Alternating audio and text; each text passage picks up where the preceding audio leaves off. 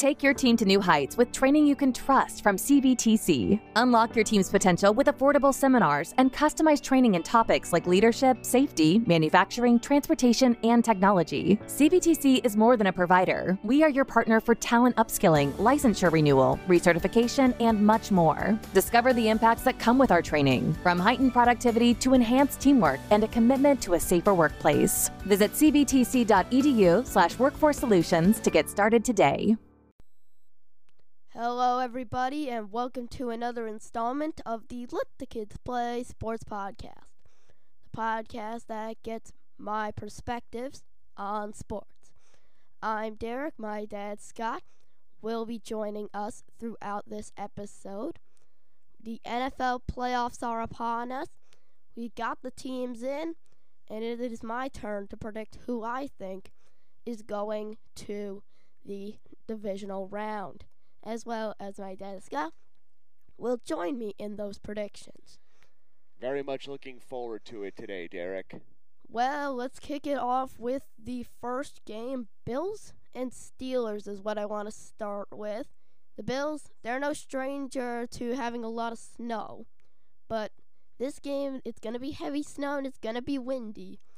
Buffalo, who had that massive snowstorm one year prior, are they going to be able to? I think they will. The Steelers, they're coming in as a seven seed, which doesn't give you a lot to think about them in a run like against the two seed Buffalo Bills. And even if they win, they still have to face the one seed with how the NFL bracket is set up. So I have the Buffalo Bills winning. Your thoughts on that game? I think that's uh, the weather's going to throw everything off as far as uh, making a, a, true prediction of the game. I think a lot of people are going to stay away from that game from a betting standpoint because of all of the snow. I think the snow could be a great neutralizer, but uh, at the end of the day, if if this was a neutral if this was a neutral site, if this was in a dome stadium, I think Buffalo goes on and wins this game probably by seven to ten points. Uh, they just have too much offense, and while Pittsburgh has a great defense, and they have found a way with Mike Tomlin, I think Buffalo's got too much. We'll see what the snow and the wind does, though, to perhaps neutralize things. I, I still lean towards Buffalo in the game. A stronger offense tends to win these types of games still because offensive players know where they're going, defensive players don't in bad conditions. Uh, but this one will be a fun one to watch because of the, the visuals of the snow. Yeah, the snow, I completely agree, is going to throw everybody off. Some players won't see where or completely know where they're supposed to be going. Some will end up. I'm hoping someone accidentally ends up in the end zone. They're supposed to be at the 10 yard line. Well, it will be fun again on television. We won't really know what the yard markers what the yard markers are. Some people don't like this because if, if you get a sloppy game, it's not the best quality football. But I like it for the spectacle that it can be. Yeah, the snow coming down. It's a playoff game. It's Bills versus Steelers. It's just going to be an exciting game to watch. Moving on ahead, Next, the next game I have is the Kansas City Chiefs against the Miami Dolphins. Obviously, Kansas City, Patrick Mahomes, and Travis Kelce are basically the entire main focus of that roster. But a good team needs more receiving than just one good receiver that'll all, practically always hang on to the football. I've seen some Chiefs games mainly because they're always on because of Taylor Swift. And I've seen repeated drops from the Kansas City Chiefs wide receiving corps, which is something to be concerned about as this is something that it, with an Patrick Mahomes QB who likes to throw the ball, you're going to need to catch the ball in order to score points. So in my pick, also one more thing, Miami also has the top QB in passing yards in Tua. So they are looking sharp despite barely losing the race for the top to the Bills. I have Miami winning in an upset. Ooh, you're going with Miami. I- am still going to stay with Kansas City. I know this is not the Kansas City team of last year and maybe the previous three, four years, but I still have Kansas City winning this one. I don't think Miami's going to be able to punch up in their class again. A lot of people making much to do about the the cold. Um, I don't think the cold is as much of a factor as precipitation is, and I don't think there's going to be any participate uh, precipitation. I have I I still have Kansas City winning that game. Uh, Kansas City won the game earlier in the year and all of that between the teams. So yeah, I'm going with Kansas City. All right, so that's the first game we disagree on, so we'll have to be watching that one as the games go on. Moving on ahead, Texans versus the Browns. Obviously, I was looking at the matchup between these two, and it ended up being a 36 22 win for the Browns. In my pick, I went with the Cleveland Browns in this situation over the Houston Texans. I just feel they're one year too early, are the Houston Texans. They went draft heavy. They got CJ they got CJ Stroud. But the thing is, you got CJ Stroud, but you might still need to continue to build around him. So I don't think it's just not going to be enough to overtake the Cleveland Browns. I, I have Houston. Yeah, I, I have Houston winning this game. Uh, when the teams met a couple weeks ago, C.J. Stroud wasn't in the lineup. He was still out at the time. I've and, and Cleveland's defense does not travel. It's spectacular at home. It's very pedestrian on the road.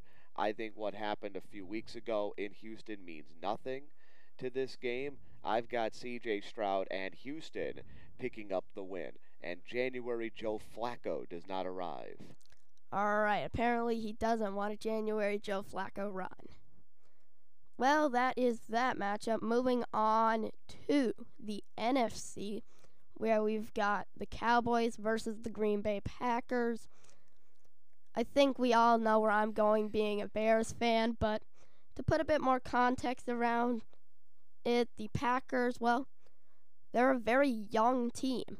They're coming in with a younger roster, a little less inexperienced.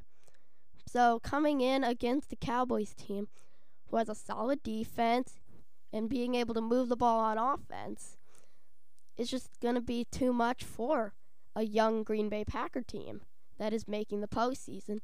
So, I have the Cowboys taking that one. And so do I. I'm still sticking with. Uh, I, I've had all the home teams so far, uh, but I'm going with uh, the Cowboys to win this game. I don't see Green Bay having enough early on. Uh, Dallas tends to be a very good, quick starting team. The Packers tend not to be. Uh, so yeah, I've got I, I've got the Cowboys going all the way to the Super Bowl. So I've got the Cowboys winning this one. Well, that is one way to put it. I know Packers fans are not going to be happy with us for not picking Green Bay, but hey, you're going up against the Cowboys. All right, now we have the Los Angeles Rams versus the Detroit Lions. Now, Detroit, they still have that good regular season to their name. But we all know regular season isn't everything. Despite that, I still think they're going to win this game just because, well, I just want to see them go through against the LA Rams in a return trip for Jared Goff. And we'll see if if the Detroit Lions' good regular season contributes to their postseason run.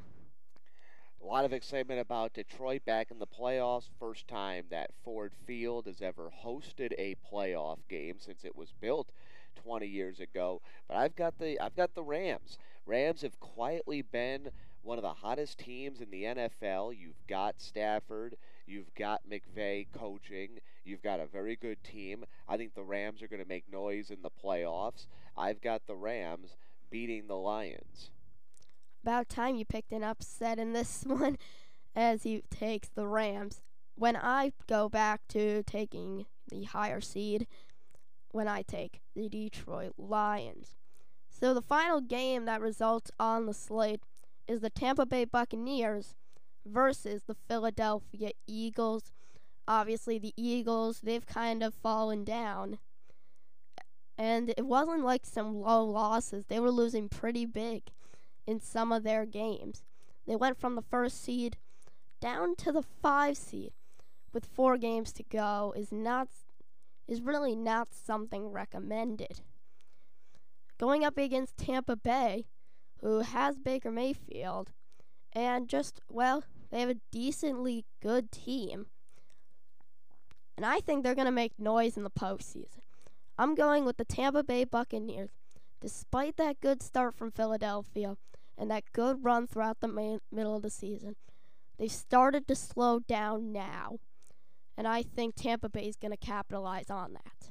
I'm still going to stick with Philadelphia. I don't think Philadelphia has a long playoff run in them, but I think that they silence critics for at least a week. Uh, there's a, a, tempest, a storm brewing around the Eagles organization. I think they quiet that this week with a win in Tampa before they get bounced next week. So I've got uh, Philadelphia picking up the win. Well, those those are our predictions for the NFL wild card round. Well, we've still got some time left, so I'm going to talk about a little bit of my hockey coming up this upcoming well, a little bit here. So this weekend we've got a, a few more games as usual. T- the day of this recording, we're heading over to Onalaska, which is over by La Crosse, to take on their team. And then we get Menominee, which for us is usually not much of a challenge, but uh, allegedly we're playing their B team, so hopefully a bit more of a challenge in that one. Should always be fun. And then still a little bit of a ways, but we've still got a lot. But we're all still watching it because it is the biggest game of the season for us. Our playdown game to make the state tournament against Hudson is February 4th. So everybody on my team is just waiting for that date to come for us to, more likely than not, lose by seven goals to Hudson. Because Hudson, they just seem to dominate us every year in that game. I haven't beaten them in that game. I've only beaten them once in any sport, and that was a 1 0 win. That was arguably the most stressful game of my hockey career, as we had to have scored in the first 17 seconds and then just hang around until the final horn. We got outshot 22 to 16 in that game, but we still hung on. Yeah, but you had fun though. The number one thing is you made sure to have fun. Yeah, I make sure to have fun in every single game I play. You don't care what the scoreline is in as long as I get into a fight. Yeah, I, I just want to see Derek get into a nice, good old fashioned line brawl at some point. Two hand a guy with a stick, throw an elbow. Let's let's have some fun, right? I guess if you want me to have some fun, I will have some fun.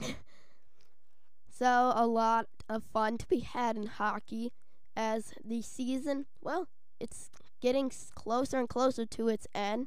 The season ends at the end of February for us, but I still have about 2 months to go in the regular se- in that season. Well, that should about do it for this edition of the Let the Kids Play Sports Podcast.